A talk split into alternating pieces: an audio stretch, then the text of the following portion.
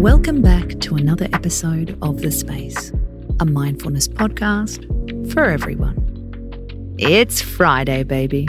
We're here with a mood boosting tip. Newsflash fun is more fun with people. Plan your weekend accordingly. First of all, let's look at what fun is. We all heard it as kids just go and have fun with your friends. What exactly does it feel like? According to researchers from the University of Rochester, fun can be measured by two factors valence and arousal.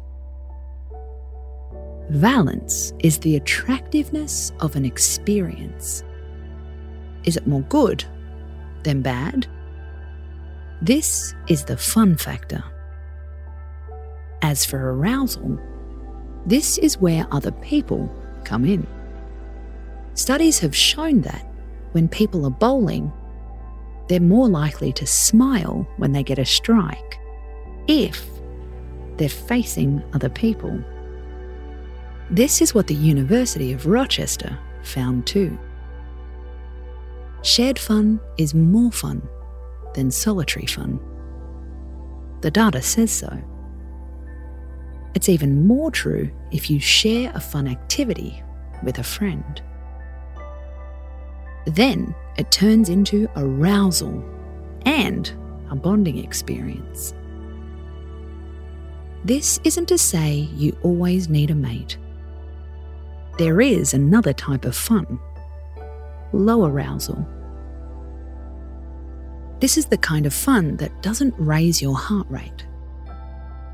Reading a novel, watching the ocean, doodling a picture.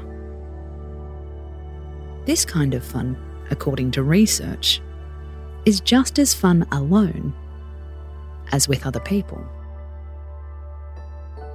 After the pandemic, we all need more fun in our lives. And we're pretty out of practice. Grab some mates and get aroused. Yeah, you heard us in either way you want to do it. Life is more fun with friends. Space out.